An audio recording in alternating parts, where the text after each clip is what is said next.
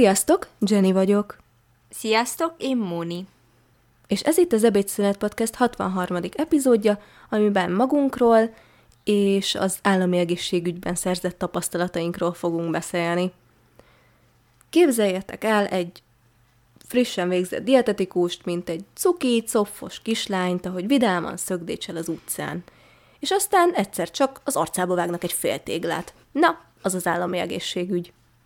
Már az elején fontosnak érzem kiemelni, ezután a csodálatos kezdés után, hogy ez nem egy nagy általános érvényű kinyilatkoztatás lesz, hanem csak a mi kis földi halandó kétemberes magántapasztalatunk, a mi látószögünkből, a mi személyiségünkkel, a mi korlátainkkal, a bennünk lévő lehetőségekkel, és ezek ellentétével, tehát mindennel együtt ez megélve. Tehát ez az epizód rólunk, és a mi tapasztalatainkról fog szólni, tehát azok hallgassák ezt végig, akik kíváncsiak a mi kis személyes tapasztalatunkra, vagy épp dietetikus hallgatóként szeretnének felkészülni, hogy lehet őket is pont így érinti majd a két év kórházi tapasztalatuk, és egy kórházi közeg. Többször beszéltünk már arról, milyenek a napjaink, illetve most már szerencsére helyesebben, milyenek voltak a napjaink kórházi dietetikusként. Most pedig ez egy olyan epizód lesz, amiben arról fogunk mesélni, hogy mik azok a sokszor leküzdhetetlen nehézségek, amivel mi dietetikusként, illetve így az ismerősi körünk dietetikusként az állami egészségügy keretein belül találkozik. Egyrészt azért beszélünk róla, mert fontosnak érezzük, hogy a dietetikus hallgatók vagy pályakezdő kollégák, akik hallgatnak minket, mert nincsenek kevesen, tehát ez szerintem nem árulok el nagy titkot, nagyon sokan jelentkeznek úgy a csoportba, hogy azt írják, hogy hallgatók, és szeretnének tanulni, vagy érdekli őket, hogy akkor mi mit hogy csinálunk már végzett dietetikusként, tehát szeretnénk, hogyha ők is képet kapnának erről, mert erről nem beszélnek a képzésen.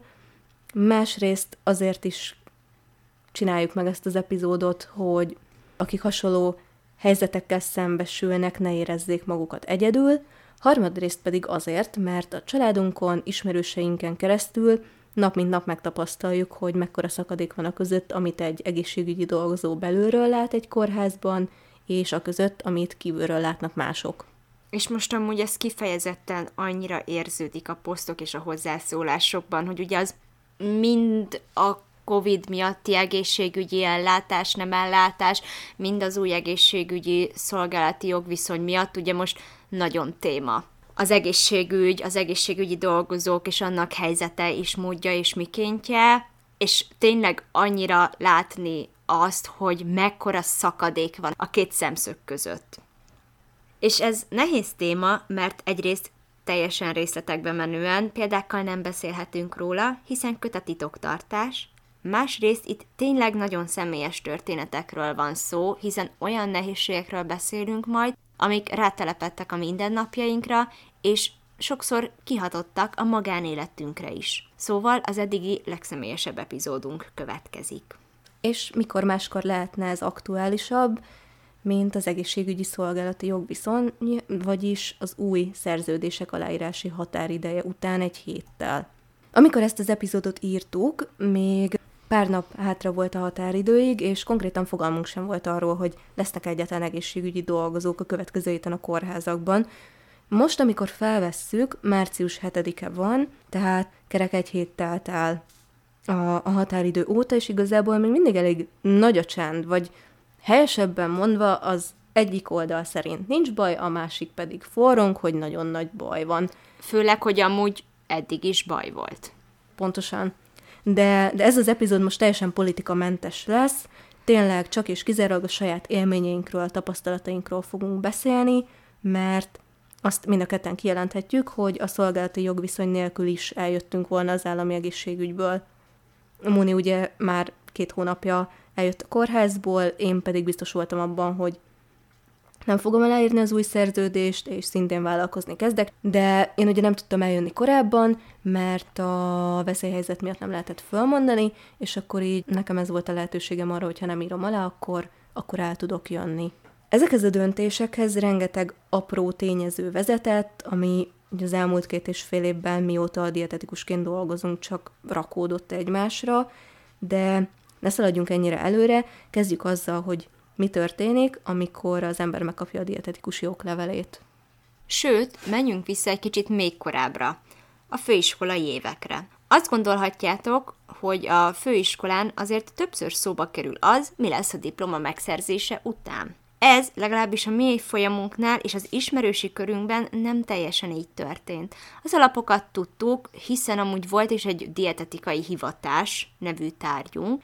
Tehát alapok. Dietetikusi diplomával alapvetően három területen dolgozhat az ember, kórházban, élelmezésvezetőként és prevenció területén, amiről bevalljuk, hogy a mai napig nincs igazán fogalmunk, hogy mégis mit akar pontosan, és ki lehet a foglalkoztató, és hogyan néz ki ez az egész.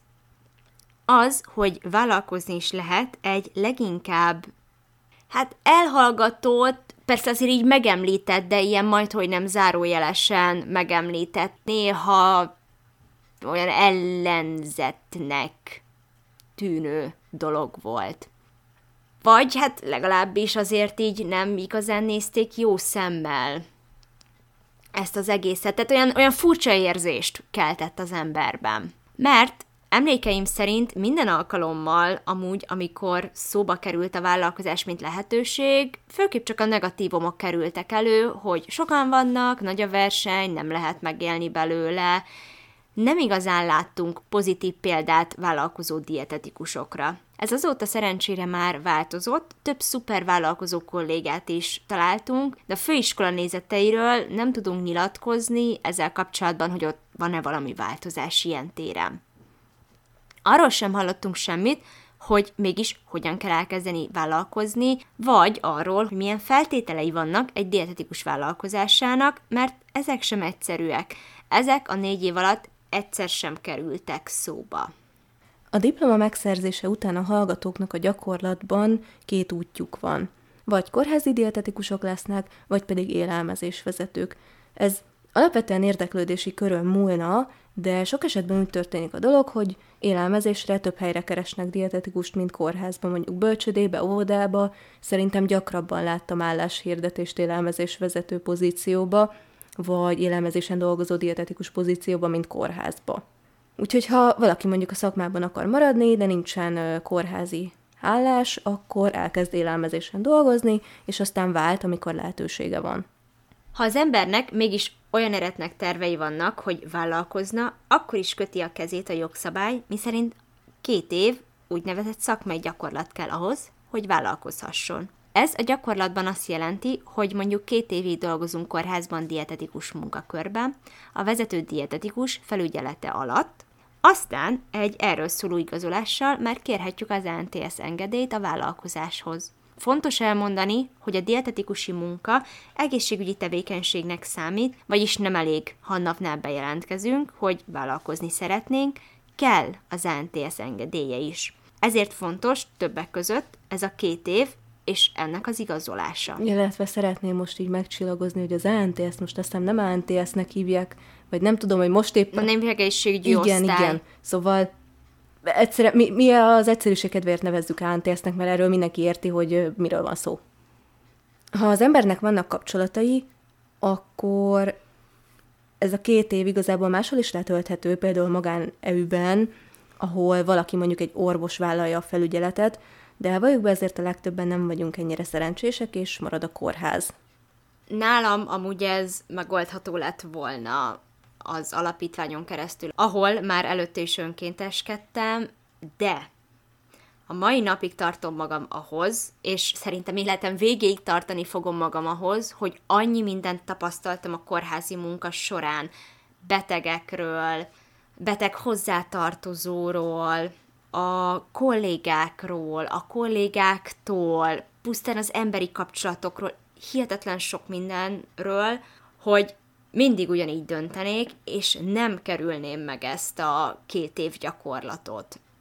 Viszont, akinek meg nincs más lehetősége, annak tényleg csak a, a kórház marad, ahol viszont aztán többen inkább pályaelhagyók lesznek, mielőtt még letelne ez a két év kötelező szakmai gyakorlat.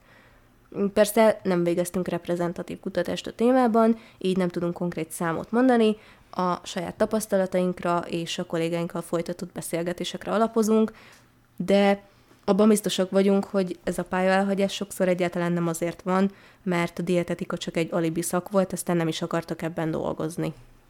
Naponta beszélünk olyanokkal, akik szeretik csinálni, és hivatásuknak érzik, de egyszerűen már nem képesek tovább elviselni a folyamatos ellehetetlenítést.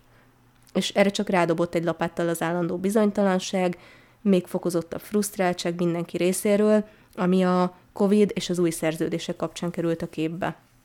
De engedjük el ezt a COVID témát, és beszéljünk arról, hogy mi történik, amikor a frissen végzett lelkes dietetikus megérkezik a kórházba.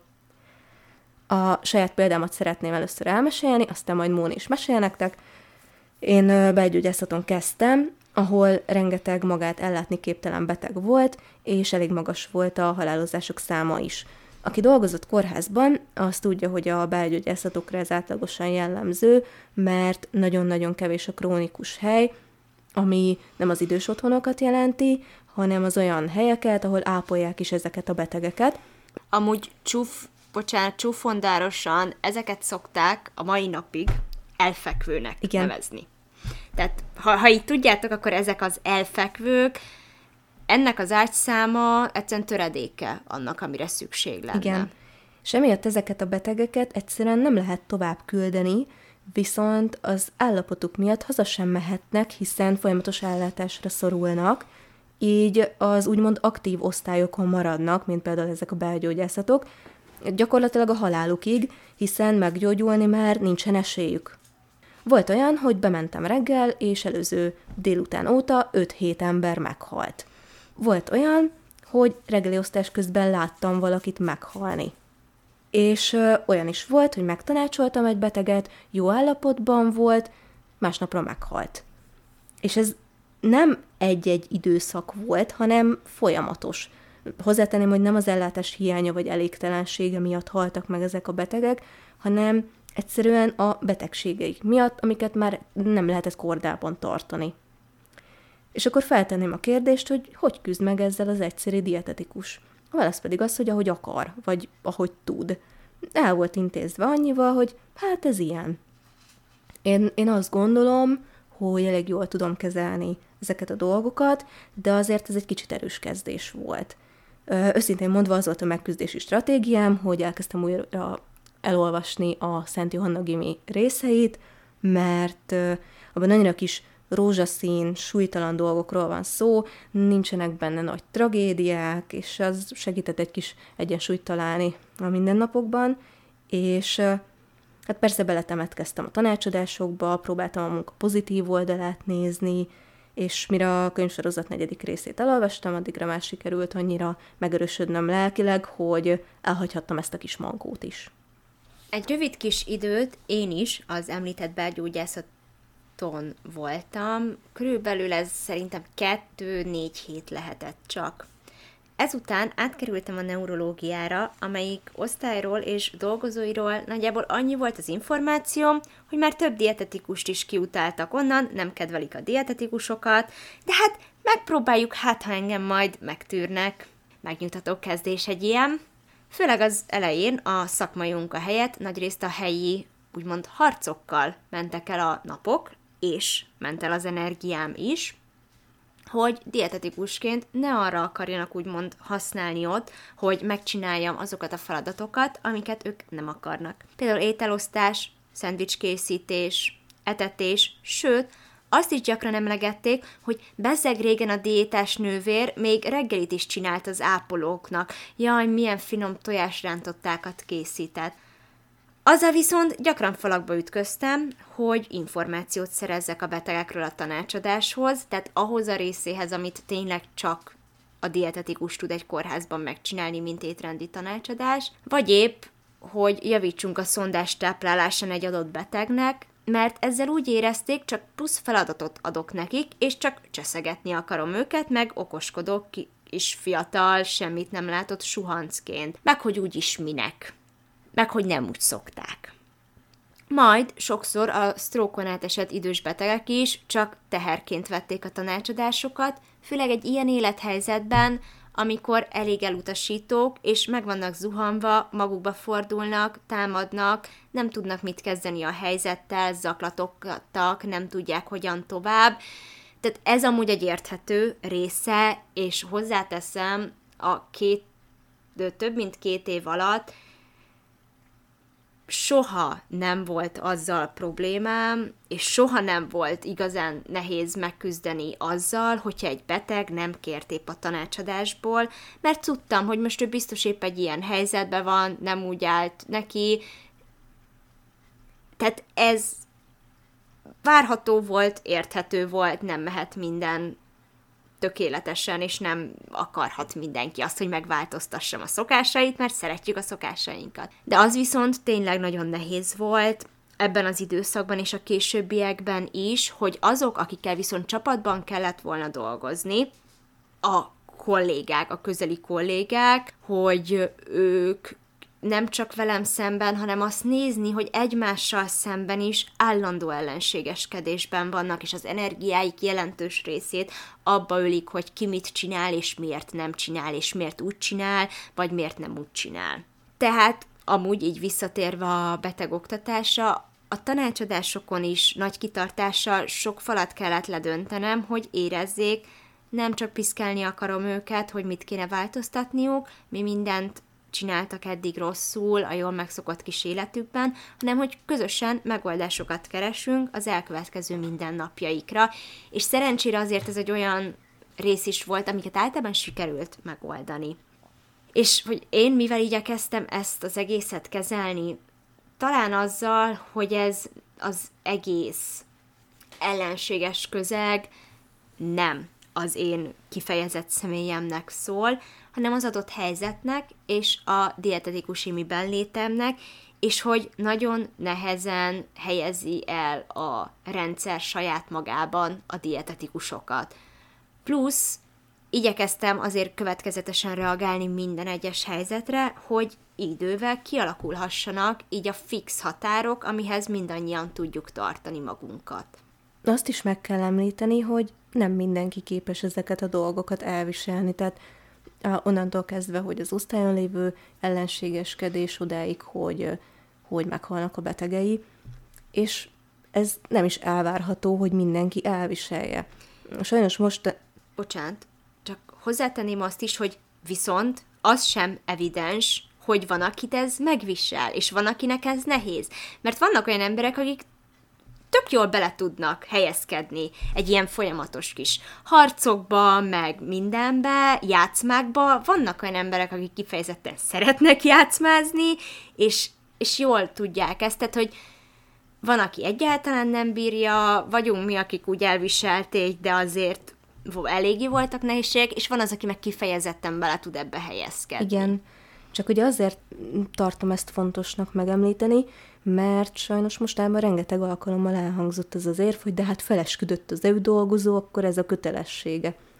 Az esküben viszont sehol nem szerepel az, hogy bárki a saját érzelmi megnyomorodása árán köteles lenne bármit is elviselni. Alapvetően tévesnek gondolom azt az elképzelést, hogyha valakinek egy egészségügyi végzettség van a kezében, akkor már azonnal meg tud küzdeni minden olyan dologgal, ami másokat lelkileg megnyomorít. Mégis mitől lenne képes erre, mert én nem emlékszem, hogy a képzésünkben bármikor megtanultuk volna ezt. Gondoljatok csak bele, hogy valaki azért tanul dietetikusnak, hogy aztán mondjuk segítsen másoknak lefogyni, erre bekerül egy olyan osztályra, ahol folyamatosan halnak meg a betegei, és ezt kell kibírnia, mert valahol valaki azt találta ki, hogy neki két évig ebben kell dolgoznia, különben sohasem jut el odáig, hogy megvalósítsa az álmát. És ha valaki ezt nem bírja lelkileg, akkor sok esetben pályaelhagyás lesz belőle, és ezért a döntésért nem lehet hibáztatni a dolgozót. Persze el lehet menni máshova, de azért nincs annyi szabad dietetikusi hely, hogy az ember szabadon átjárogasson egyik osztályról a másikra.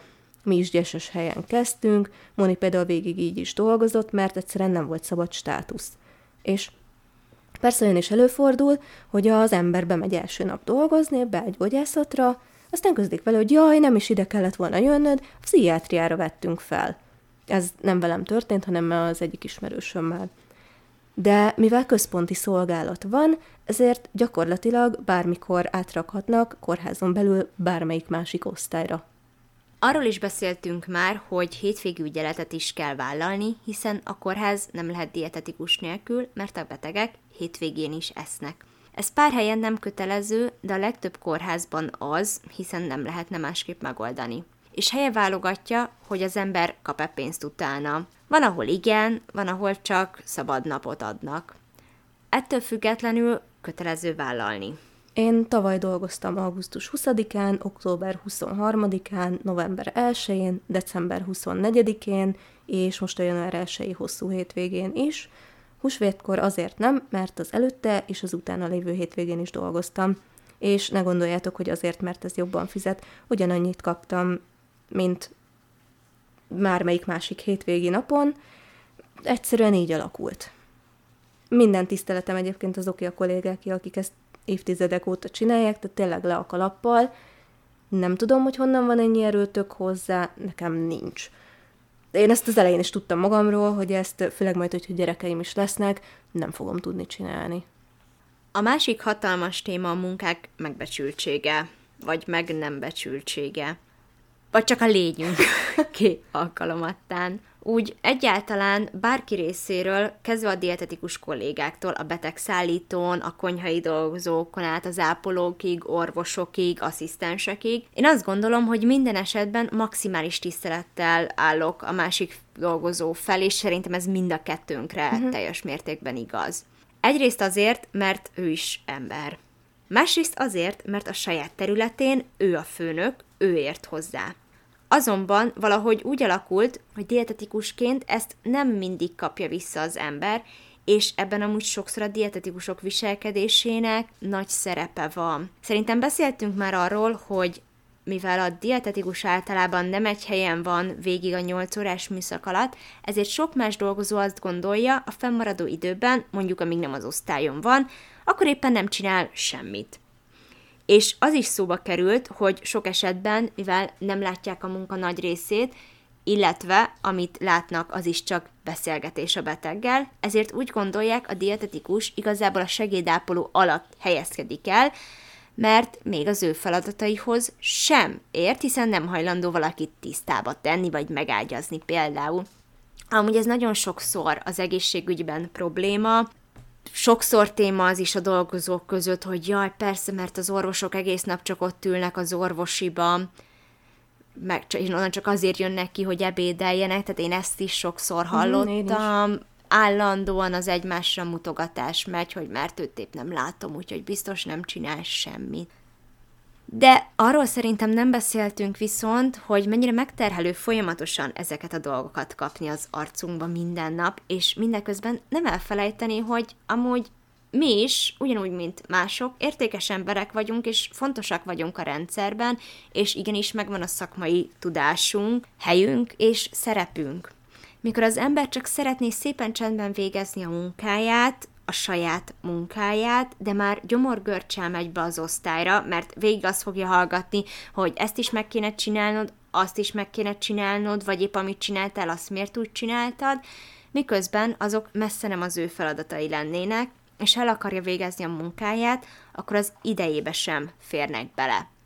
Ráadásul, ha el akarja végezni jól a munkáját, ami azért itt már eléggé a betegeket is érinti, hogy van-e időnk jól elvégezni azt az adott munkát. És nem arról van szó, hogy leesik a gyűrű az ujjunkról, ha beállunk reggelit osztani. De egyszer beáll az ember, onnantól kezdve elvárás lesz, hogy mindig csinálja, és a végén oda jut, hogy amikor nem lesz ideje elvégezni egy olyan feladatot, ami nem is az övé, és ezért szól, hogy bocsi, ma nem tudok, akkor még a másik lesz felháborodva. Aki pedig alapvetően az az adott feladat lett volna. Így az orvosok is előbb fognak például amiatt szólni, hogy innának egy kakaót, mint amiatt, hogy a betegnek amúgy le lett téve egy szonda, megy haza, kéne neki egy tápleles terápiás terv, és át kéne ezeket beszélni vele és a hozzátartozóval, hogy tudják, hogy mégis mit kezdjenek ezzel az egésszel majd otthon. Ez egyébként nem csak dietetikusi probléma, szerintem mindenki találkozott már olyannal, hogy kollégák rá akarták tolni a saját feladataikat, és baromi nehéz ilyenkor nemet mondani, hogyha az ember nem akarja, hogy utána mindenki neki szólogasson be, vagy tegyen keresztbe. Szerintem ti is el tudjátok képzelni, milyen lehet, amikor minden egyes nap végig kell ezeket hallgatni. Szerintem a mi esetünkben sokszor azért alakulhat ki egy ilyen probléma, mert a fejekben még mindig a diétás nővérkifejezés él, amitől személy szerint falra mászok, de az a baj, hogy az idősebb dolgozóktól eltanulják a fiatalabbak is, ami pedig azonnal anomáliákat okoz. Hiszen, hogyha nővér, akkor miért nem lehet elápolói feladatokat? Vagy most akkor mi van? Lusta nővér? Vagy mi, mi a tököm az a diét, diétás nővér? A helyzet az, hogy valóban voltak annó diétás nővérek, de a mai dietetikus képzésnek egyáltalán nem képezi részét az ápolás, hiszen a régi szerep, szerepkörhöz képest ez már sokkal speciálisabb szakma, és egy teljesen különálló szakma, nem pedig az ápolói munkának egy szelete. Még ápolástanóránk sem volt, így például olyan feladatokat sem tanultunk, mint egy betegmozgatás. Ezzel nincs is baj, hogyha úgy állnak hozzánk, mint dietetikushoz, aki a táplálkozásra specializálódott. De van vele baj, hogyha az a téves elképzelés él valakiben, hogy diétás nővérek vagyunk, akik egyszerűen csak lusták megcsinálni a munkájukat. Azt gondolom, hogy nagyon sok konfliktust, talán a legtöbb konfliktust meg lehetne előzni azzal, hogyha ez az egyszerű kifejezés tisztázva lenne. Aki pályakezdő, vagy még hallgató, annak azt tudjuk tanácsolni ezzel kapcsolatban, hogy találja meg magában a belső dicséretet. Mert ha csak nem nagyon látványos eredményeket ér el, ami persze előfordul, de az átlagos mindennapokra nem ez jellemző, akkor sokszor fogja úgy érezni, hogy az ő munkája nem ér semmit. És nem magától, hanem azért, mert ténylegesen ezt éreztetik vele. De ha magában el tudja rendezni, hogy oké, okay, lehet, hogy az XY valaki azt mondta ma nekem, hogy egész nap nem csinálok semmit, mert nem akartam kiosztani helyette például az ebédet, de én tudom, hogy ma volt nyolc tanácsadásom, és elintéztem azt, hogy az osztályon minden betegnek jusson a diétájának megfelelő ebéd. Szóval ma is értékes munkát végeztem. Akkor ezen igazából ezzel könnyebben át lehet talán lendülni. Lesznek jobb és rosszabb időszakok. A fontos az, hogy az ember megpróbáljon nem belefásulni, és amúgy itt visszatérve erre a gondolatmenetre, hogy hogy elintéztem azt, hogy minden betegnek jusson a diétájának megfelelő ebéd, igen, nagyon sokszor van ezekkel probléma, akár beteg csoportban, hogy panaszkodnak rá, hogy pedig ő szólta nem tudom kicsodának, hogy neki ilyen és olyan ét, diéta járna, és nem azt kapta meg, és ez hogy lehet. Igen, a dietetikus, főleg, hogyha van az osztálynak dietetikusa, el fogja intézni azt, hogy minden betegnek a számára megfelelő diéta be legyen rendelve, oda fog figyelni arra, hogy az el is jusson jó esetben az osztályra, sőt, én is például minden egyes alkalommal diétás térképet írtam a nővéreknek, hogy melyik betegnek melyik diétát kell levenni a kocsiról, és melyiket kell elérakni. Amúgy ott vannak tálaló lista is például jobb esetben, hogy az adott diétában mit kell odaadni, ha egy reggelinél van szó. Sajnos az ember minden egyes pillanatnál nem tudott lenni, tehát simán becsúszhat az, hogy ennek ellenére mégsem az fog a beteg elé kerülni.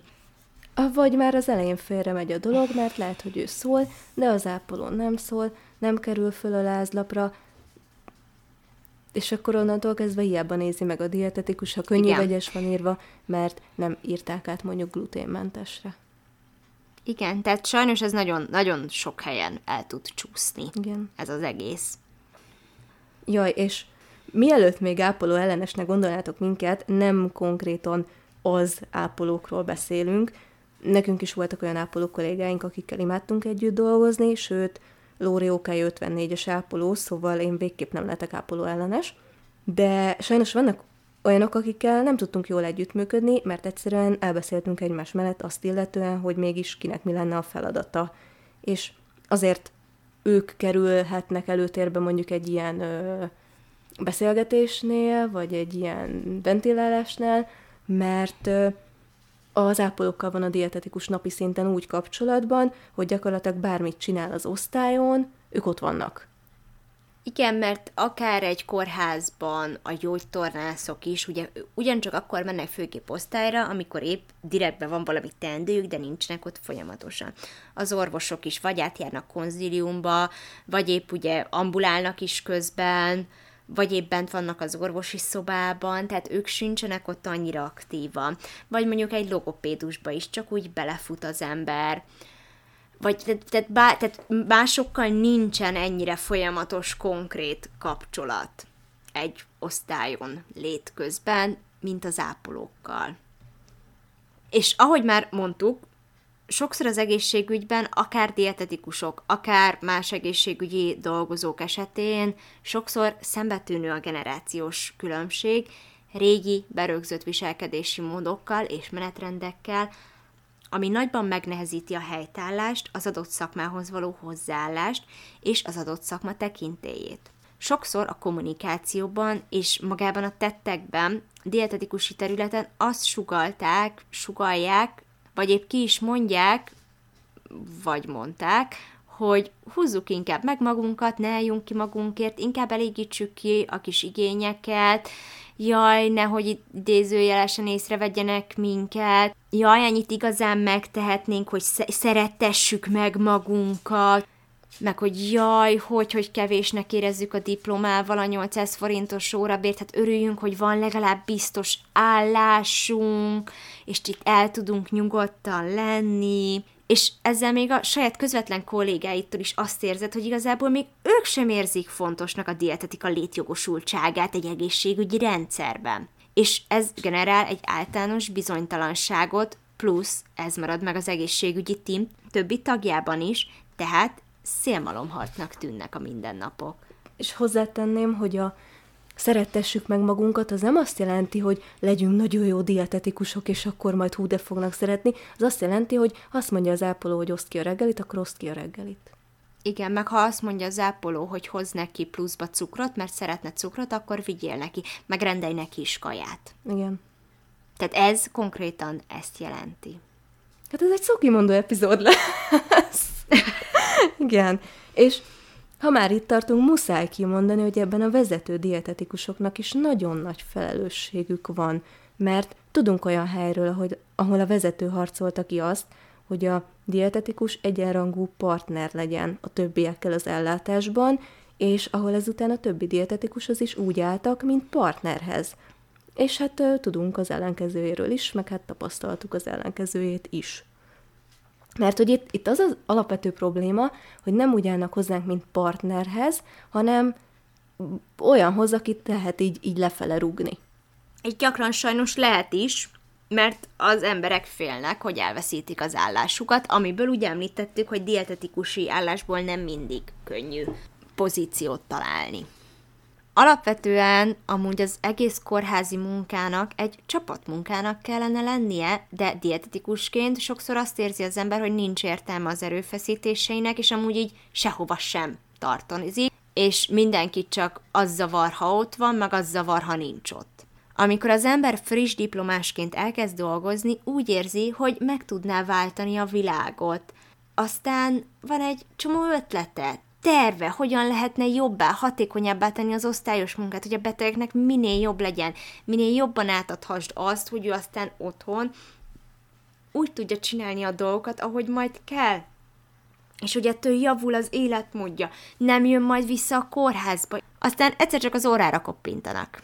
Ezen az osztályon ez nem szokás. Ezt nem így szoktuk. Hiába lenne mondjuk hatékonyabb az új módszer, az ember folyamatosan falakba ütközik, és vagy elengedi a dolgot, vagy folyamatosan ezen pörög. Vagy az is például gyakran megesik, hogy eszébe se jut senkinek jelezni a dietetikus felé, ha egy betegnek segítenénk az állapotán a szakmai segítségünkkel, mert a főszerepünk úgyis csak az élelmezés. Így gyakran csak azok a betegek részesülnek dietetikai szaksegítségben, akire önszorgalomból rátalál a dietetikus, és mindezt úgy éri el, hogy amúgy az egyéb feladatai közepette jut el az adott beteghez, és akkor neki úgymond szerencséje volt, és nem azért volt szerencséje, mert szerencséje volt, mert a bunkó dietetikus egyefene őt ellátta, hanem azért volt szerencséje, mert ő így nem veszett el a rendszerben. Erre egyébként a legjobb példa a már rengetegszer emlegetett táplálásterápia. Hányszor írtam úgy részletes táplálásterápiás lapot a friss szondás betegnek, hogy aztán soha senki még csak el se olvasta. És aztán a beteg kapott, amit kapott. Ha hasmenése volt, akkor az meg a tápszer hibája volt, nem az adagolásé. Vagy hogy hiába vannak ott a jó kis tápszerek, rengeteg helyen még mindig berögződés, hogy a szondába szűrt leves megy vizes krumplipürével, ami egy összességében kb. nulla tápanyagot fog tartalmazni, de legalább nincsen hasmenése a betegnek. És fejre is állhat az ember, akkor sem tud ezeken a berögződéseken változtatni. Tőlem amúgy kérdezte meg annak idején egy ráadásul pont nagyon lelkes és dietetikusok szerepét és munkáját elismerő orvos, hogy minek írom a táplálásterápiás lapokat, úgyse nézi senki. Aztán meg meglepődünk, hogy a napi három beadott két deci kakaónyi tápanyaggal már ereje nincs kiülni egy szondás sztrókos betegnek. De ennél még egyszerűbb, és szerintem pont emiatt még szomorúbb példa az, ami az egyik kollégámmal történt. Ő minden reggel névre szólóan külön csomagolta a reggelit a problémás betegeknek, aztán egyszer pont belefutott, hogy nem is azt kapták meg, ami többet csomagolt nekik. Ilyenkor ugye felmerül az emberben, hogy vajon mit kellene még tennie ahhoz, hogy biztos legyen benne, hogy amit ő kiírt a betegnek, vagy akár már össze is szedett a betegnek, azt kapja meg a, majd a beteg a végén. De nem lehet egyszerűen mindent kontrollálni, ha csak nem költözik be az ember a kórházba, bár talán még akkor sem. Szerintem akkor sem, mert csak egy tálalószalag mellett, amikor ott van az ember, és felügyeli, hogy minden egyes menüboxba az kerüljön bele, ami az adott diétába ki van írva. Például elnézel jobbra, hogy ott mi történik, addigra bal oldalon már annyi minden furcsaságot tudnak csinálni, és simán lehet, hogy már azt nem veszed észre. Még akkor sem, ha ott vagy. Folyamatosan valahol. Egy idősebb ápoló mondta egyszer azt nekem, hogy ő elég idős már ahhoz, hogy tudja, az élet akkor sem áll meg, amikor ő nincs bent a kórházban. Nem idegeskedik rajta, mert tudja, hogy a betegek akkor is el vannak látva. Igaza volt, és én is próbáltam így hozzáállni, de azért nagyon bántott, ha a munkámat ennyire nem vették figyelembe. Főleg azért, mert így az sem derült ki, hogy mennyivel jobb állapotba került volna a beteg egy megfelelően végrehajtott táplálásterápia után. Nekem egyszer volt egy ügyem kórházban abból, hogy miután többször jeleztem valamiről, hogy szerintem sem az én dolgozói szempontomból, sem pedig a betegek szempontjából nem működik úgy, ahogy kellene, erélyesebben léptem föl. Jó, ezt úgy kell érteni, hogy írásban is jeleztem a problémát, szóval nem leálltam ordítozni a folyosón. Erre azonnali másik osztályra áthelyezést kaptam válaszul, holott a felmerült probléma az osztályos munkát nem érintette. Csak abban az esetben maradhattam volna az osztályon, ha vállalom, hogy továbbra is végzem mellette azt a dolgot, amiről jeleztem, hogy problémás, de a húzavona után, amiről nem akarok beszélni, meg igazából nem is beszélhetek, már egyszerűen nem volt gyomrom hozzá. Ja, és a poén az egészben az, hogy még ki is dolgozhattam a protokollt az utódomnak az alapján, amilyen változtatásokat akkor javasoltam. Én akkor levontam a tanulságot, én, mint egyszerű kis dietetikus, csak vesztes lehetek egy ilyen szituációban. És hiába tudtam, hogy magamért és a betegéimért álltam ki, ez nem segített az utána következő időszakban. Engem nagyon megvisel, hogyha nincs igazi szakmai munka, mert haszontalannak érzem magam, teljesen értéktelennek érzem magam ilyenkor. És olyan osztályra kerültem, ahol nem igen volt igazi szakmai munka azzal teltek a napjaim, hogy az osztály élelmezését intéztem, de tanácsadásaim nem voltak. És ez nekem, aki élhal a tanácsadásokért, szó szerint lélekölő volt. Ott volt mellette, hogy el kellett gyászolnom azt az időszakot is, ami lezárult, szóval voltak olyan délutánok, hogy hazaértem, lefeküdtem az ágyba, és képtelen voltam felkelni, és bögtem, hogy én ezt nem tudom így tovább csinálni. Előtte abból állt az életem, hogy munka után és akár egész hétvégi napokon keresztül tanácsadó anyagokat csináltam, betegekkel e-maileztem, kutatásokat kerestem a munkámhoz, adatokat vittem be a gépembe, Lóri tudna mesélni, hogy hányszor hallotta, hogy jó, jó, mindjárt megyek, csak ezt még be akarom fejezni. És akkor lett belőle még egy pár óra. És aztán hirtelen jött ez az űr. Vicces, de megint a Szent Johanna Gimi után nyúltam. Ezekkel sikerült egy kicsit kiszakadnom ebből a sötét valóságomból, és elolvastam az ötödik, hatodik részt, és valamennyire segített is. Aztán felvettek a sportspecifikus dietetikára, és megint volt végre igazi szakmai feladat az életemben, illetve ott ugye csak dietetikusok jelentkezhettek, tehát csak dietetikus csoporttársaim vannak, és az is nagyon-nagyon inspirált, hogy ők hány területen, hogyan dolgoznak, tehát elvétve persze van egy pár fő, aki úgy, mint én kórházban dolgozott, de legtöbben ö, így a szélrózsa minden irányában, mindenféle területen dolgoznak dietetikusként, és ez, ez tényleg nagyon-nagyon inspirált, de, de nekem igazából így dölt el, hogy amint lehet, elhagyom az állami egészségügyet. Nekem az egyik oldal a most eléggé kifejtett folyamatos osztályos húzavona volt, ami teljesen demotiváltá tett, és nagyrészt úgy éreztem nap mint nap, hogy csak túlélek, hiszen bántott, hogy csak az maradt ki a mindennapi egyenletből, úgymond, hogy amúgy a betegekért vagyunk ott.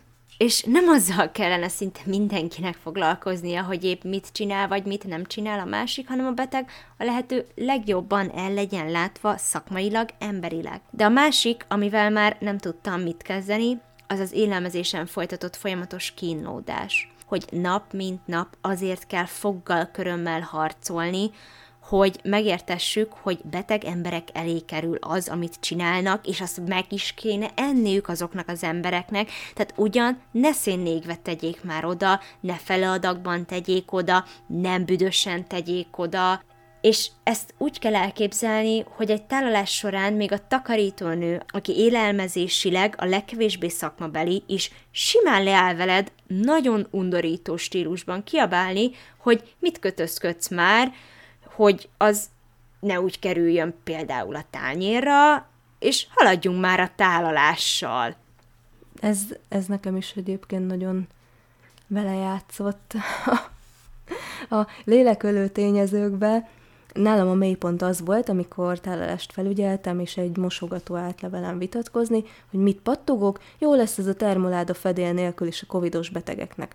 Na persze, csak pont attól termoláda, hogyha rajta van a tető, mert akkor nem hőnek ki benne az ebédek, mire mínuszokban az osztályra ér. De hát végül is én csak azért mentem oda, hogy felügyeljem a tálalást. Tök jó, hogy beleszól az, aki a levest adja, hogy én mire mondom azt, hogy ki mehet, meg mire mondom azt, hogy nem. Amúgy legnehezebb napokon esküszöm olyan volt, mint egy több fordulós demotivációs játék. Reggel 7 óra, első forduló, 7-től 7.30-ig nyugi van. 7.30-kor megérkezik a reggeli. Veszekedés az ápolókkal, amiért szerintük a te feladatot kiosztani. Reggeli osztás az ápolókkal. Az ápolók utálnak. Ha ezt túlélted, jutalomból mehetsz adminisztrálni, és talán egy tea is belefér. 9.00. Második forduló, élelmezés. Kóstold meg az ételeket. A nehezebb szinteken találd ki, milyen étel akar lenni az, amit látsz. Ezt komolyan mondom. Veszekedés az élelmezésen dolgozókkal annak idején volt olyan nap már, amikor ott tartottam, hogy mondtam az egyik kolléganőmnek, hogy ivós játékot kéne játszanunk, hogy tippelünk, hogy moslé, hogy, hogy, ez, már a, hogy ez már a mosogató lé, vagy a leves. És, és amelyikünk rosszul tippel, az iszik egy felest. Tehát, vagy iszik belőle. Az a másik. Tehát csak, és az a baj, hogy ez onnan merült föl, hogy volt olyan, hogy az egyik kolléganő megkóstolta a mosogató levet, mert azt hitte leves. Tehát, tehát ez ne, nem ezzel egyáltalán nem vagyok meglepődve. De bocsánat, a 9.00-nál jártunk. Igen, na ezután veszekedés az élelmezésen dolgozókkal. Az élelmezésen dolgozók utálnak, mert újra meg kell csinálniuk valamit. Következő forduló visszamehetsz az osztályra, de az ápolók még mindig mérgesek a reggeli osztás miatt. Úgyhogy, mivel üres a láznap, nem tudod meg tőlük, ehet a beteg, aki reggel még kérdéses volt. Proverzióban egy-két tanácsadást iktas be. Negyedik forduló. 11.30-tól 13.15-ig. Tálalás felügyelete az élelmezésen. Mindenki utál, mert szerintük túl nagy adagokat akarsz kiadni. Nem lesz elég? Szerinted annyit akarsz kiadatni, amennyit Vagy kell. legalábbis amennyit nem Étellemérése? szégyelsz. Igen. Étel lemérése, mintaadag kitétele jól látható helyre. 10 perc múlva a mintaadag eltűnik, gyorsan kiadták, amíg azzal volt el elfoglalva, hogy miért nincs kint a vacsora a kocsikon. Újabb veszekedés. Ha ezt túlélted, ebédelhetsz, már ha van mit. Utolsó kör. Visszamerészkedés az osztályra, ahol most már még jobban utálnak, mert a tálalás miatt nem voltál ott, amikor megérkezett az ebéd, ezért ki sem tudtad osztani, és nekik kellett. Ha van még energiád, akkor most tarthatsz tanácsadásokat a munkaidő végéig. Gratulálunk, mindenki utál. De, mivel szerintem az egészségügy legnagyobb gondja az, hogy csak az felejtődik el, amit már az előbb is említettem, hogy ugye ez az egész a betegről szólna, így elmondanám, a senkinek és mindenkinek szóló ventilációnk után, hogy miben volt ez baj az én esetemben például a betegeket nézve. Az, hogy az energiám nagy része a folyamatos veszekedésekbe ment bele, hogy kiálljak a saját szakmámért és a betegeknek megfelelő ellátásért, és a környezet is demotiválóan hatott már rám, amit nem sikerült jól kezelnem, és így nálam sokszor már a valódi szakmai munkában is érződött a demotiváltságom, alig éreztem magamban azt az erőt és lendületet, ami egy jó tanácsadáshoz kell, és ami amúgy a dietetikai szakma iránti nagymértékű szeretetem miatt bennem is szokott lenni egy tanácsadás alatt, de nagyon sokszor csak mi hamarabb túl akartam már esni rajta, ami a mindennapjaimra is jellemző volt. Pedig amúgy tudom, hogy tényleg órákig szeretek magyarázni és válaszolgatni a betegeknek, hogyha ezt megtehetem, és ezáltal sérült a betegellátásom minősége, amit fel is ismertem, de nem tudtam egyszerűen abban a helyzetben már változtatni rajta igazán. És amiatt is sok beteg akaratunk ellenére sokszor ellátatlan maradt a kórházban, hogy a központi dietetika sok éves kommunikáció és tettei által a többi kórházi dolgozó főképp mint kajafelelős tekintett a dietetikusokra, ami azt eredményezte, hogy sokszor csak ételügyben kerestek minket, de nem jelezték, ha betegoktatásra lenne szükség, így elvesztek sokan a rendszerben. Pedig a kórházban főképp a beteg étrendi oktatása az, amit más nem tud megcsinálni, mint ahogy például műteni is csak a sebész tudott. És sajnos, amíg nem sikerül kikecmeregni a konyhás néni szerepből, nem lesz meg a szükséges információ áramlás betegedukálás szempontból. Minden egyes oktatantó beteget felkutatni pedig egyszerűen nincs idő, mert ha annyi időt tudnánk szánni kórházban egy betegre, mint magántanácsadáson, tehát akár másfél órát, akkor három-négy beteg esetén csak a tanácsadások szünet nélkül, tehát egy ajtónyitás nélkül kitesznek hat órát a nyolc órás munkaidőből az egyéb kötelező teendőkön felül. Ami szerintem a lényege ennek az az, hogy egy-egy ilyen veszekedés soha nem arról szól, hogy a magaslóról leugatunk az ápolónak, vagy bárki másnak, vagy a konyhai dolgozónak, mert mi vagyunk a nagy dietetikusok, hanem arról, hogy gyakorlatilag könyörögnünk kell, hogy ugyan már hadd végezzük a saját munkánkat, amiről végzettségünk van, amihez értünk, és amiért egyébként felvettek oda dolgozni. Azt, amit más nem tud megcsinálni, mert nem ő ért hozzá, hanem mi. És ezekkel a konfliktusokkal a nem tisztázott szerepekről mennek el órák a mindennapi munkából. És ez, ez egyébként ez hihetetlen mennyiség. Tehát mennyi mindent meg tudnánk csinálni akkor, hogyha tényleg csak a saját munkánkat csinálhatnánk. És az ember ebbe nagyon bele tud fásulni. Élelmezési részről pedig tényleg az a gond, hogy mi ott valóban azért vagyunk ott, hogy felügyeljük a munkát, hiszen a kórház képviselői vagyunk, hogy abból a szempontból, hogy mi nézzük meg azt, hogy az élelmezés valóban betartja azokat a dolgokat, amiket akkor elvállalt, amikor leszerződött a kórházzal.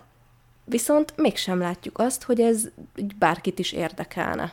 Jól van, akkor a rossz dolgok után azért pár szót mondanánk a jó tapasztalatokról is. Akármennyire megterhelő volt ez a pár év, én nem cserélném el, mert itt lett belőlem jó szakember, itt tanultam meg igazán betegekkel kommunikálni, és itt találtam meg a, a saját dietetikusi hangomat. Volt, hogy teljesen kimerültem, ért, kimerülten értem haza, mert egész nap pisélni sem volt időm elmenni, annyi munka összejött, mégis élveztem, mert igazán a hivatásom lett ez a munka, miközben gyakoroltam. És azt sem fogom soha elfelejteni, amikor felhívott egy kismama, akivel terhességi cukorbetegség miatt pár hetente konzultáltam végig a várandósága alatt, hogy megszületett a gyereke, és mind a ketten jól vannak. Jó tanulópénz volt magamról, és a világról is, de jobb lesz így, hogy elengedtem, és a saját utamat kezdem járni. Azoknak, akik még hallgatók, nehéz tanácsot adni, főleg az előbb elhangzottak után, ha kibírták egyáltalán. Egy részem azt mondaná, hogy fussatok bolondok. Egy másik részem viszont azt, hogy ha tényleg ezt akarjátok csinálni, akkor rengeteg dolgot kibírtok érte. Ahogy az egyik gimistesi tanárom mondta, kemények vagyunk, mint a kecske szar. Egy dolgot tudok tényleg szívből tanácsolni, ismerjétek meg magatokat, és tudjátok, hogy hol vannak a határaitok. Tanuljátok meg tisztelni őket, és másoktól is várjátok el, hogy tiszteletben tartsák őket. Innentől pedig már rajtatok múlik, hogy mennyit vállaltok be. Összességében amúgy teljesen egyetértek ezekkel. Annyit tennék hozzá, hogy ez tényleg fontos, hogy mindenki megtalálja azt a környezetet, amelyikben a lehető legjobban tud funkcionálni, mint segítő, jelen esetben dietetikus, amelyikben a lehető legjobbját tudja nyújtani a hozzáfordulóknak, utána pedig, mikor jön a szabadidő, abba, ha fáradtan is, de nem kimerülve, megrágva és kiköpve, hanem egyben feltöltődve vágjon bele. Mióta úgy érzem, megtaláltam a számra komfortos mindennapokat, így vállalkozó dietetikusként, tudom, hogy milyen csillogó szemekkel felpörögve boldogan pislogok a tanácsadásaim után. És az tagadhatatlan, hogy azok is látják a változás szükségességét, akik megtalálták magukat az állami egészségügy berkein belül, mert sajnos nagyon sok változásra lenne szükség. És én sok olyan egészségügyi dolgozóval dolgozhattam együtt, akár ápoló, akár gyógytornás, segédápoló, orvos, vagy ugye így közvetve mentő, és rajtuk kívül, akiket még kihagytam, hiszen nagyon-nagyon-nagyon sokan tesznek egy egészségügyi hely működéséért, és sok, közülük sok olyan volt, akikben látom azt, hogy nem akarják úgy csinálni, és nem akarnak úgy hozzáállni, mint amilyen évtizedek óta a rendszer, hanem jó értelemben lázadnak ellene, és aktívan tesznek a változtatásért, és igenis képesek szembe menni, ha úgy látják jónak, és hogyha nem tudnak azonosulni az adott helyzettel, és akár vállalják emiatt a következményeket is. És sajnos a rendszert igazán nem fentről lehet megváltoztatni, nem rendeletekkel, nem törvényekkel, hanem az aktívan résztvevők által, akik elkezdik megbecsülni és csapattástként kezelni az összes résztvevőt, és amúgy a beteget is, és minden tiszteletem azoké, akik érzik magukban az erőt arra, hogy változtassanak ezeken sok évtizedes berögződéseken. És hiszem, hogy ennek hosszú-hosszú idő után, de meg lesz az eredménye, mert sok esetben tényleg nem csak a szabályozásokkal, meg nem csak az infrastruktúrával, meg nem csak a fizetéssel és a többi van a baj, hanem sokszor a legnagyobb hátráltató tényező az állami egészségügyben a régről beivódott mentalitás. Az epizód végén pedig szeretnénk felajánlani minden pályakezdő kollégának, hogyha szeretnének ventillálni, akkor nyugodtan írjanak nekünk akár Facebookon, akár e-mailben. Vagy ha hallgatók, és amúgy felmerülne bármilyen triviálisnak tűnő kérdés, amire valahonnan szívesen kapnának választ, akkor nyugodtan mi is tele voltunk, és lehet még tele is leszünk hasonlókkal, de hát ha van, amire tudunk választ adni. Kaptunk már egyébként kérdést hallgatótól, mármint dietetikus hallgató Ról, aki hallgat minket is. és, és válaszoltunk rá, tehát tényleg nyugodtan keresetek minket, kérdezzetek. Tudjuk, hogy, hogy milyen az, amikor az ember ott ül a, a főiskolán, és nem meri föltenni azokat a kérdéseket, amikre úgy, úgy igazán szeretne választ kapni, mert hogy jaj, mi lesz, hogyha ezt én most megkérdezem, hát itt most x szakadás földindulás lesz. Tőlünk nyugodtan meg lehet kérdezni azokat a kérdéseket is. Legfeljebb megmondjuk, hogy hát nem tudjuk. Hát köszönjük szépen annak, aki végighallgatta ezt a maratoni részt. Reméljük azért sikerült átadni a gondolatainkat, meg az érzéseinket azzal, amiket elmondtunk. Nekem legalábbis jól esett kiadni magamból ezt. Ó, Ez most egy, is. ilyen, egy kicsit egy ilyen, Fú. egy ilyen hivatalos lezárása talán ennek az időszaknak. Kivéve, ha most erőszakkal visszarángatnak Igen. egy kórházba segédápolónak. mert, mert ugye épp Hát én, megtehetik. én bízom benne, hogy a, a gerincbetegségemmel engem most nem fognak visszarángatni, mert De bizakodó vagyok, az úgy csúnya így lenne. Egy, egy új, új irányba lépünk. Igen. Tényleg. nagyon megpróbáltuk. De, de amúgy nagyon kíváncsi vagyok, hogy, hogy mit szóltok ehhez az epizódhoz, úgyhogy bele is csapnék a szokásos tudnivalókba, hogy elmondjam, hogy hol tudjátok ezeket megosztani velünk. Van egy Facebook csoportunk, az ebédszünet, ahova három beugró kérdés megválaszolása után tudunk titeket beengedni, és ott is meg lesz ugye osztva ez az epizód, tehát alá jöhetnek nyugodtan kommentbe a megjegyzések, vagy nagyon-nagyon örülnénk megküzdési stratégiáknak, mert igaz, hogy kórházban már nem dolgozunk, de attól még emberekkel dolgozunk, és emberek között élünk, szóval bármilyen jó megküzdési stratégia jöhet, és vevők vagyunk rá, meg egymásnak is azért segítsünk picit. Van egy Facebook oldalunk, az Ebédszünet Podcast hitelesen a táplálkozásról, ahol szintén mindig meg szoktuk osztani a legújabb epizódokat, és innen ti is tovább tudjátok osztani őket, hogy minél több emberhez eljusson ez a rage Hát, ha, mit tudom, én okozunk valami változást. Hát, ha, ha csak egy ember megtanulja, hogy a diétes nővér meg a dietetikus az nem ugyanaz, akkor már, már elértünk valamit, én azt gondolom. Van egyébként egy Instagramunk is, az Ebédszünet Podcast, és hogyha esetleg úgy szeretnétek tőlünk kérdezni, hogy más ezt ne lássa, akkor nyugodtan írjatok nekünk egy e-mailt az ebédszünetpodcast.gmail.com-ra. Akár pozitív, akár negatív kritika, nagyon várjuk. Még egyszer köszönjük szépen, hogy végighallgattátok ezt az epizódot, és találkozunk a következőben. Sziasztok! Sziasztok!